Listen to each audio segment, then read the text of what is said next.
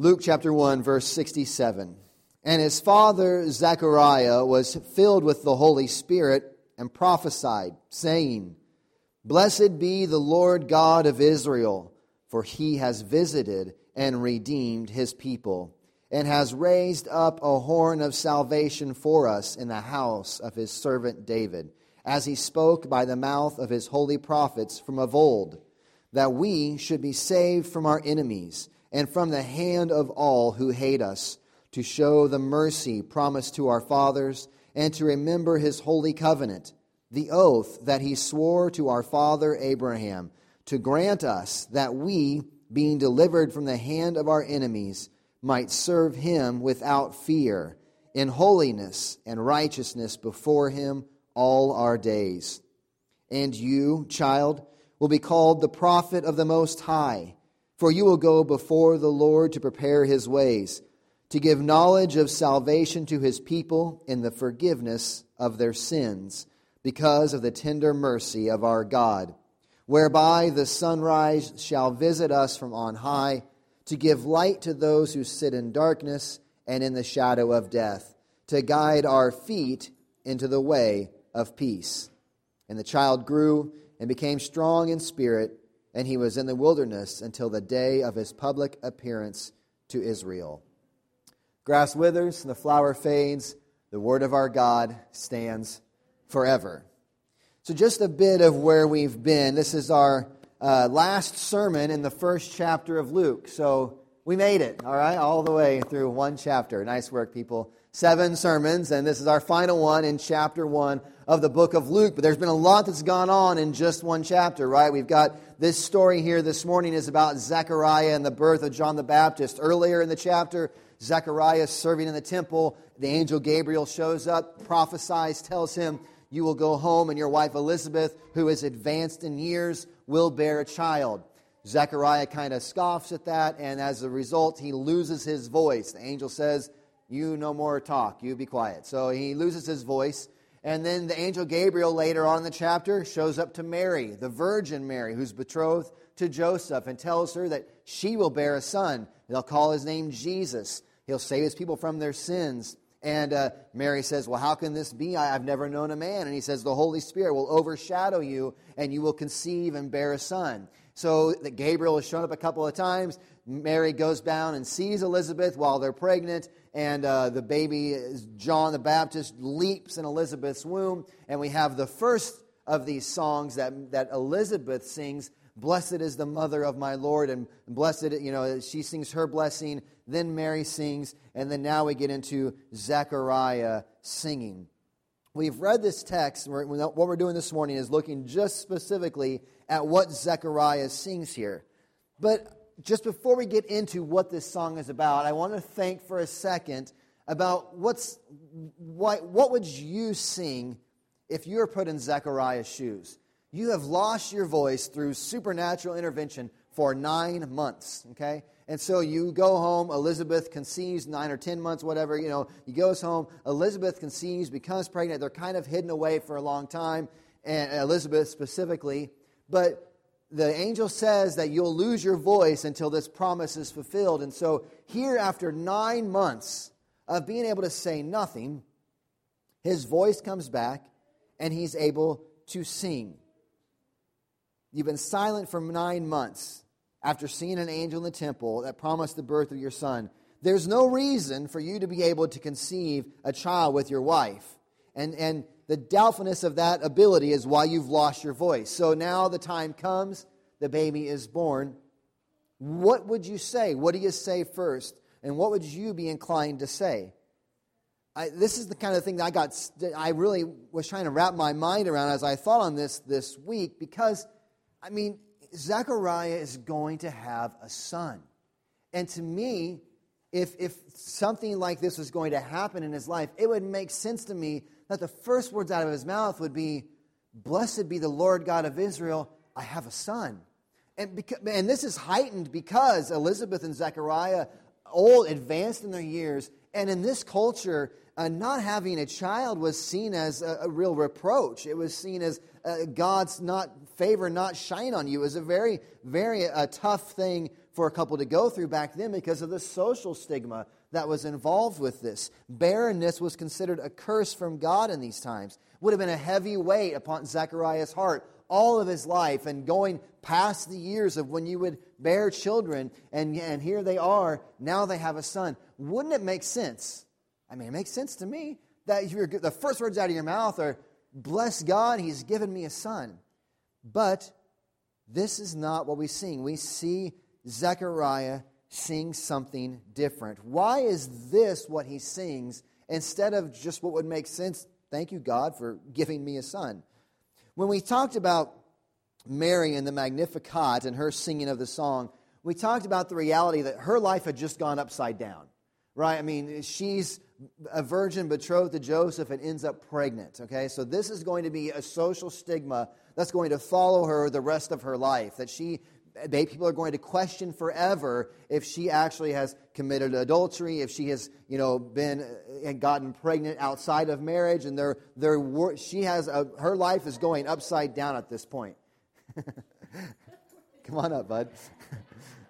her life has gone upside down, right? The, the, her son, not only is she going to bear this kind of weight of infidelity her entire life, but also this son that she's going to have is going to go through a very rough period of three years of ministry in which his very sanity is going to be questioned there, and they're going to end up crucifying him. They, they, the, we'll see later, Simeon talks about that a very a, a, a, spear will pierce her own soul. Her life has gone upside down.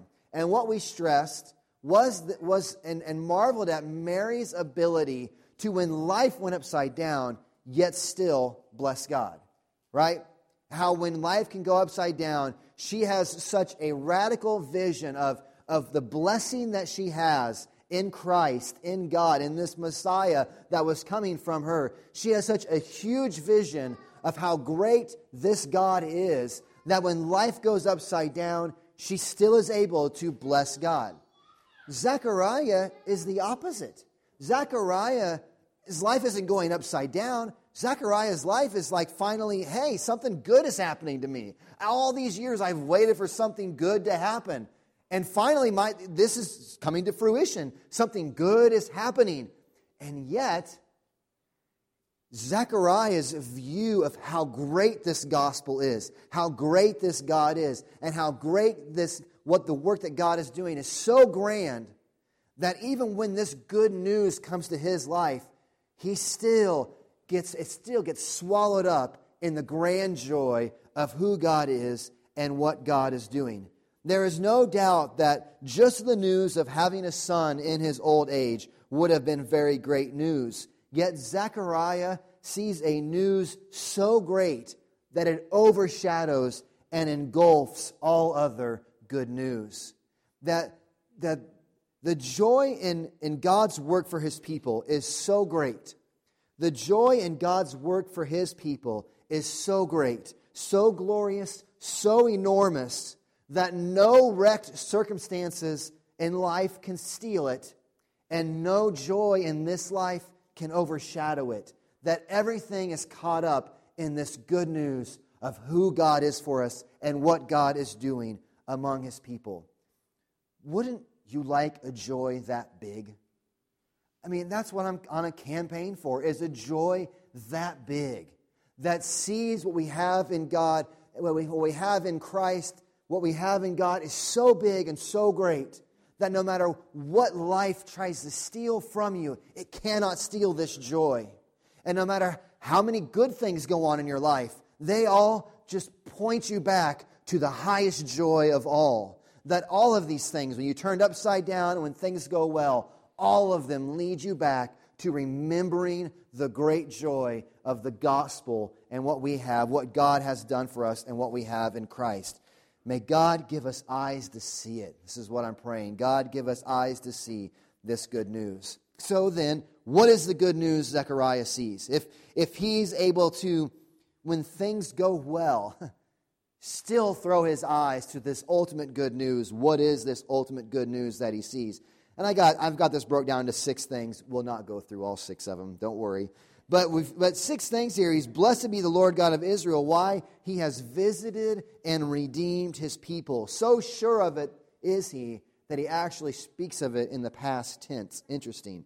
God has, he has visited and redeemed his people.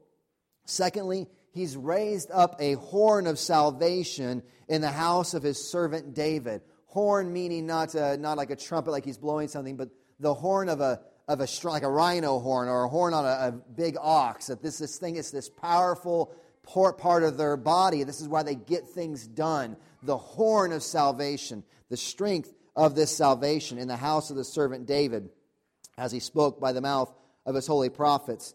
So he's got visited and redeemed his people, a horn of salvation, mercy remembered in his holy covenant sworn to Abraham. So he remembers the mercy of the Abrahamic covenant. We have in the we have those, we have a day of service to God down in verse 74, 75, that we might serve him without fear in holiness and righteousness before him all these days. All these great things are going on. God is visiting, redeeming his people, raising up a horn of salvation, remembering the Abrahamic covenant, that we might be able to serve him without fear and holiness and righteousness. Down in verse 77, to give knowledge of salvation to his people in the forgiveness of their sins and giving light to us. The sunrise shall visit us from on high, giving light to those who sit in darkness and in the shadow of death we could spend a ton of time going through all of those things, going through the Davidic covenant, going through what it means, what God was doing there with David in 2 Samuel, promising that he'll have a, a son forever on his throne. We could go and spend a lot of time the Abrahamic covenant, where God promises that through him, all the nations, through Abraham, all the nations of the earth will be blessed, that he's going to have an offspring through which all the nations of the earth are going to be blessed. But really, when you look at this, Zechariah boils this song down to one main idea, and it is the salvation. It is a salvation song. We see from this singing about his son John, which you can break this up into two parts, right? Verse 76, verses 68 through 75 are all about one person. They're about Jesus, they're about the Son. And then verses 76 through 80 through 79 are about his son, John the Baptist. So he's got two different people he's talking about in this song. But when he starts to sing of his son, he emphasizes that his son is going to prepare the way of the Lord. He's going to give knowledge of salvation to his people in the forgiveness of their sins. All of these things are centering around this salvation idea that what's going to happen is that God is showing up in John the, in Jesus. John the Baptist is leading the way to show salvation to his people. How and in what?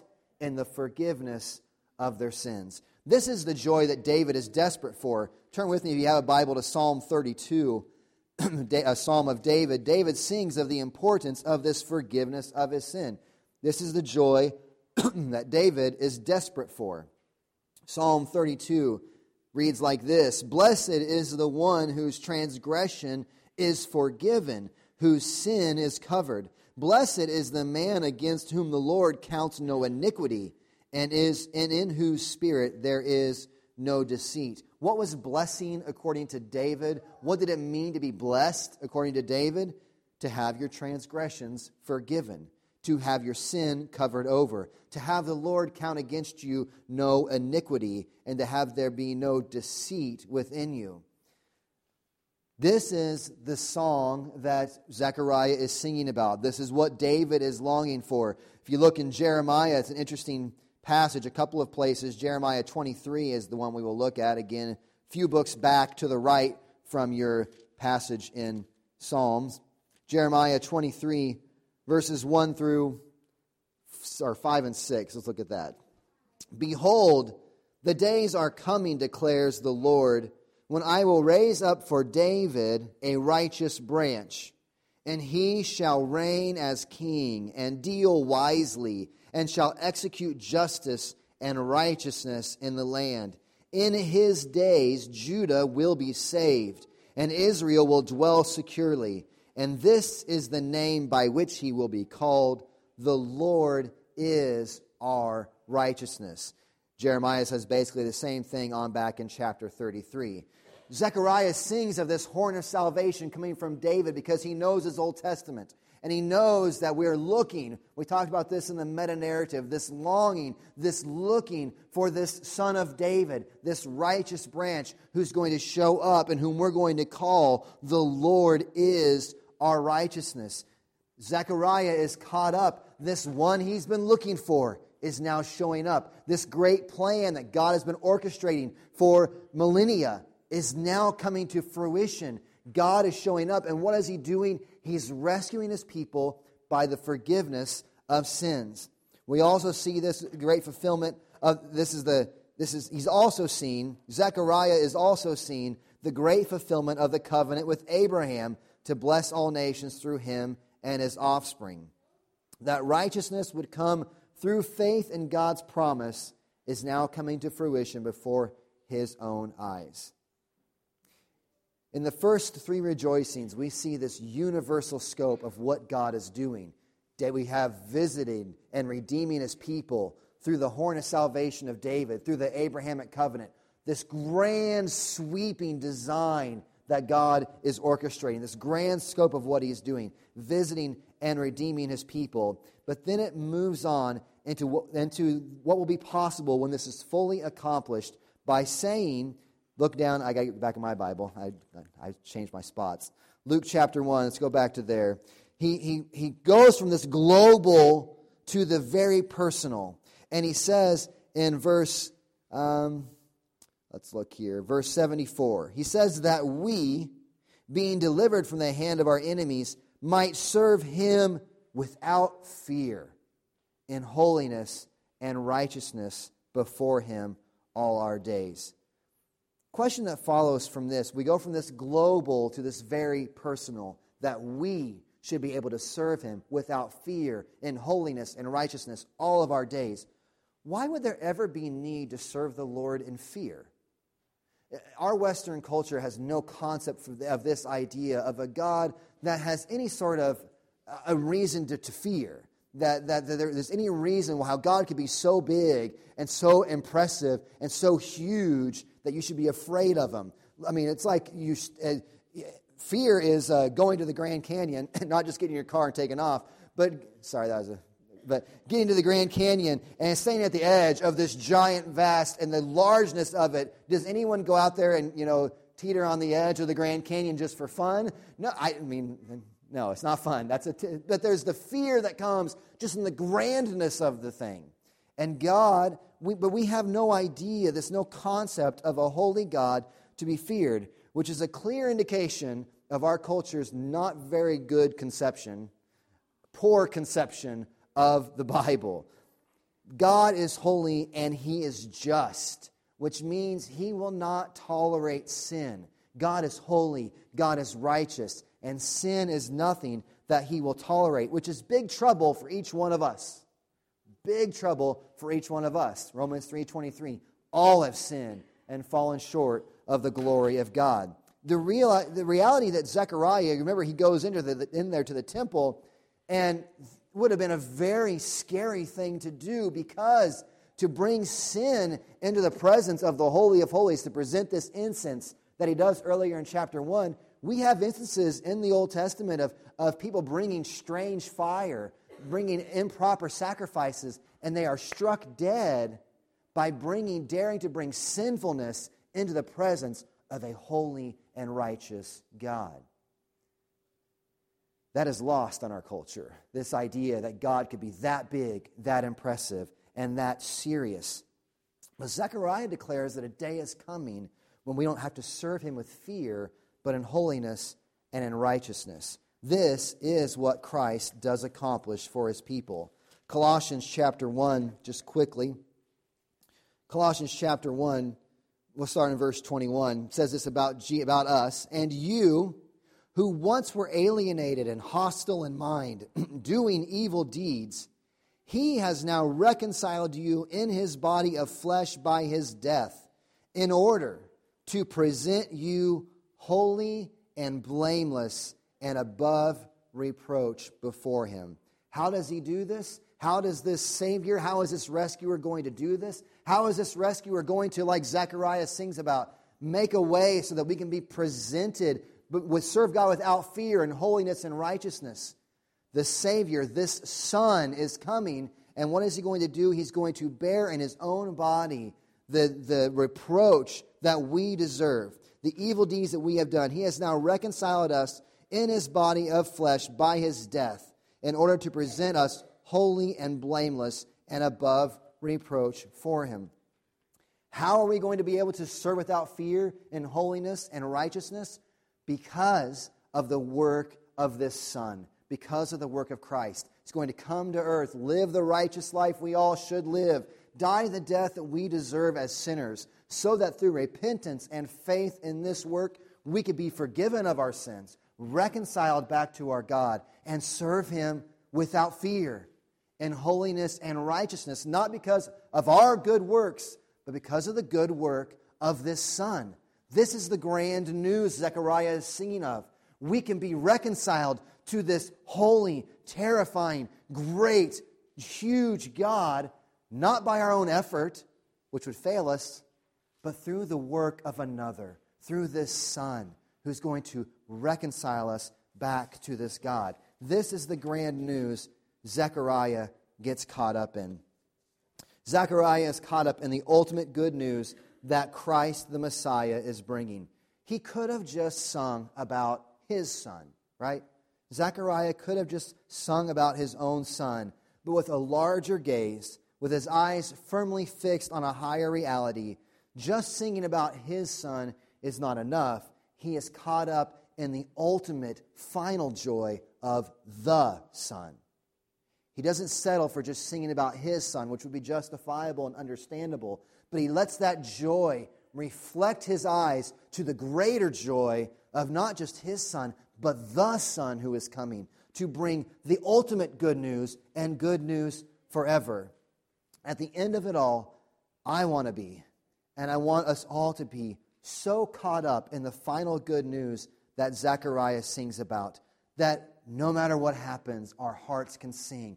That when times go upside down, we look at what God has done for us in Christ and we sing. And when good news happens, it, we don't terminate our joy in some temporal good news, but it even reflects our gaze up to the ultimate good news of what we have in Christ. It's the way Paul talks in Philippians chapter 3 when he says, Whatever gain I had, even the good things Paul had going, whatever gain I had, I counted as loss in comparison to the surpassing privilege of knowing Christ Jesus, my Lord, and having a righteousness not found in my own, but found in Christ. Philippians chapter 3. You can read that later if you want to.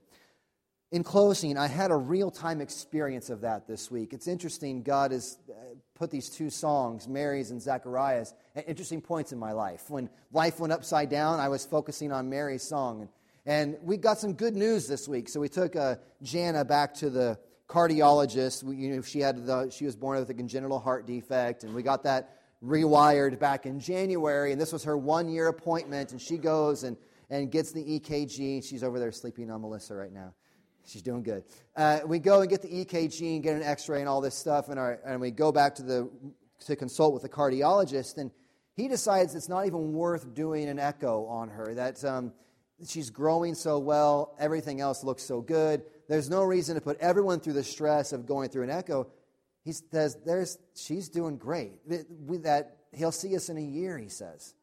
So, you know, when life, when, when you get handed a bunch of bad news, you kind of, it's not right you kind of get used to just expecting to get bad news. Does anybody else ever go through that? You know, it's just like, you know what, I'm just waiting for the, you know, this, what's the next bad news? Okay, what else is going to go wrong? And unfortunately, and sinfully, I walked in kind of just expecting there to be some sort of bad news.